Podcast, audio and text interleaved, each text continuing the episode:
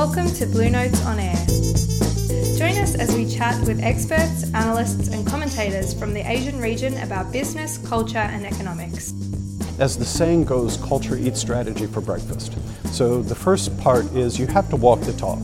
You know, if you're really feeling that the organization has to change, you have to reflect the change that you want to see.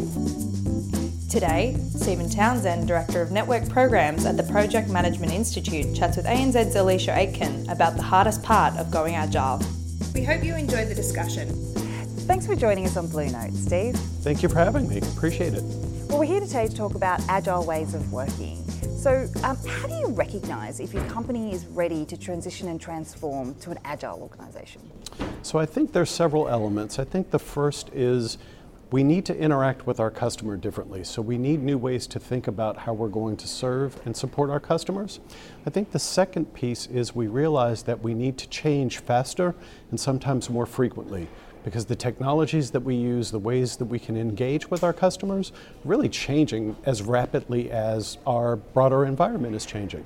So we need to think if we're going to serve the customer today, tomorrow, what is tomorrow's technology going to enable us to do that we can't do today?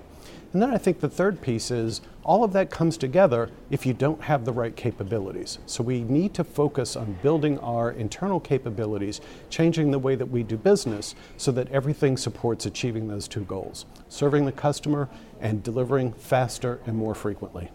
What do you think the biggest challenges are for organizations who want to work in an agile way? I think the three key challenges one is mindset. Uh, we have a very deep history in traditional top down management approaches.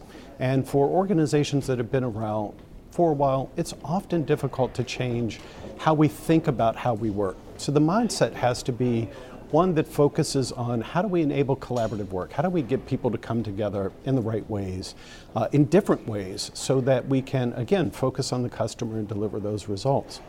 I think the second challenge is how do we create an environment where people can collaborate effectively?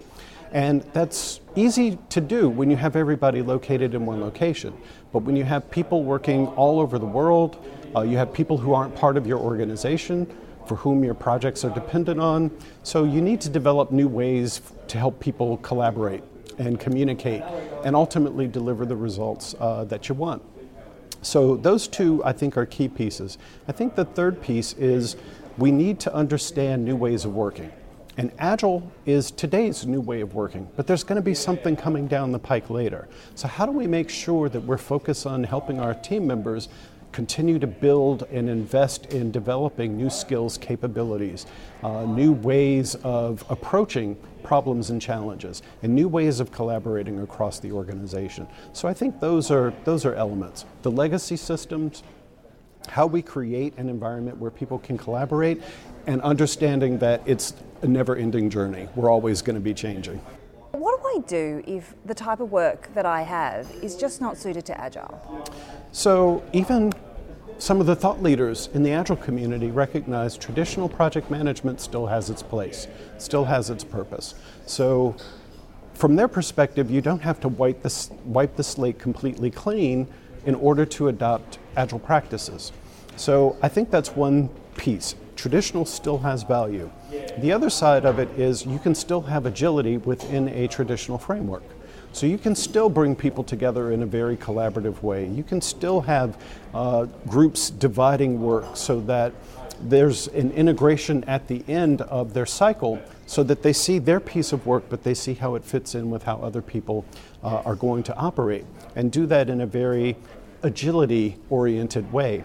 Um, but there are times too where you need that traditional discipline, but you want that agile capability. So you can develop a hybrid model and you can leverage the agile capabilities to really drive performance, to really drive value delivery on the one hand, but on the other hand, you can have those traditional disciplines of we need our checkpoints. We need points in the process where we engage with our executive leaders to ensure we have that strategic alliance. We need those checkpoints to make sure that we're touching base with the business leaders that ultimately, once we're done with the project, they're going to be the ones to take it forward and move it forward. So, a lot of our business leaders are sponsors and have sponsored in the traditional environments we've had in the past and are now looking to be sponsors in our agile new ways of working. We've been talking a lot about the management techniques we've learned in the past. How do they apply in the agile world? Do you have any advice for our executives about how to bridge the gap between working in a traditional environment and sponsoring in an agile world? Yeah, I think the first is, um, as the saying goes, culture eats strategy for breakfast. So the first part is you have to walk the talk. You know, if you're really feeling that the organization has to change, you have to reflect the change that you want to see. And you have to be authentic doing it. You know, we can all uh, kind of fake it or kind of pretend that we're, that we're along, but people understand when you're being authentic.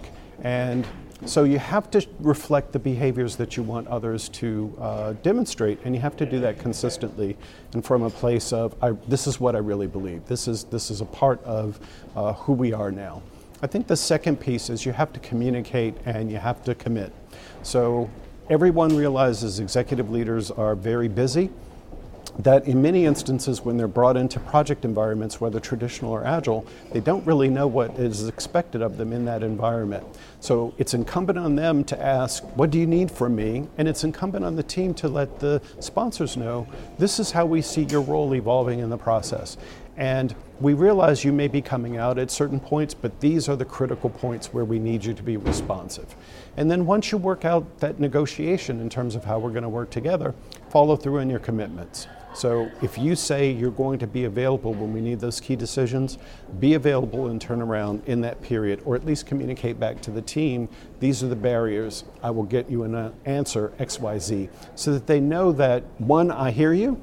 Two, I know the urgency, and three, I am going to respond. So I think those are key ways in which uh, executive leaders can really be uh, engaged with the team in the transformation uh, in helping the team see that this really is an organizational transformation. It's not just our teams adopting Agile, it's everybody in the organization as a part of this system. You talk a lot about uh, behaviours and culture when you're talking about agile transformations. How important is organisational culture to the successful implementation of an agile organisation? It's absolutely critical. Absolutely critical. And I say it in the agile space, it really starts with the concept of you're putting the customer at the center of everything that you do. And in the agile context, we have to remember there can be different customers. So it could be the customer who is coming to your bank to transact business, but it could also be an internal business unit customer and they need the same type of service. They need the same type of focus. So you need to understand who your customer is and make sure that you put them at the center of the way in which you're working. I think number two, it's all about leadership. It's all about leadership. Again, leadership not from an executive level versus a staff level, but everybody needs to step up and everybody needs to demonstrate that they're bought in, that they're helping to support the change, uh, that they're engaged, and that they are understanding why collaboration is important uh, in that particular environment. And you need change management because everybody is going to change at a different pace. And things in the organization are never ever in our lifetimes again going to be steady state. You know, I remember when I first started uh, in my job, day in, day out, things were the same. Things were the same. And then we got fax machines, and when somebody sent you a fax, the world ended. You know, you just had to drop everything and respond to that fax. And then FedEx came, and if you got a FedEx package, wow, you had to be on that every day. And then email came, and now we have texting, and we have all of these ways of communicating. So there is no such thing as steady state. The technology is always going to be changing and adapting. So we need to uh, help people uh, through that process because at any point in that process they could drop off and we don't want anybody dropping off in the process. So we need to make sure that we have systems and processes and engagements to make sure that we bring everybody on the journey with us. What do companies like ANZ have to learn uh, from the pioneers of agility? So organizations like Amazon and the like. So I think the one thing is you have to stay focused on the customer and the people uh, and that's something that continues to this day. But at the same time, they remembered you have to have a strong discipline within the organization or your teams can go off track. So many of those organizations are now adopting some of the more traditional methods to make sure everybody stays aligned around the business goals and strategy. Thank you for sharing your insights with Blue Notes today. Thank you. I really appreciate the opportunity to be here. Thank you for listening to Blue Notes on Air. Air was produced by the Blue Notes editorial team with music by Kevin MacLeod.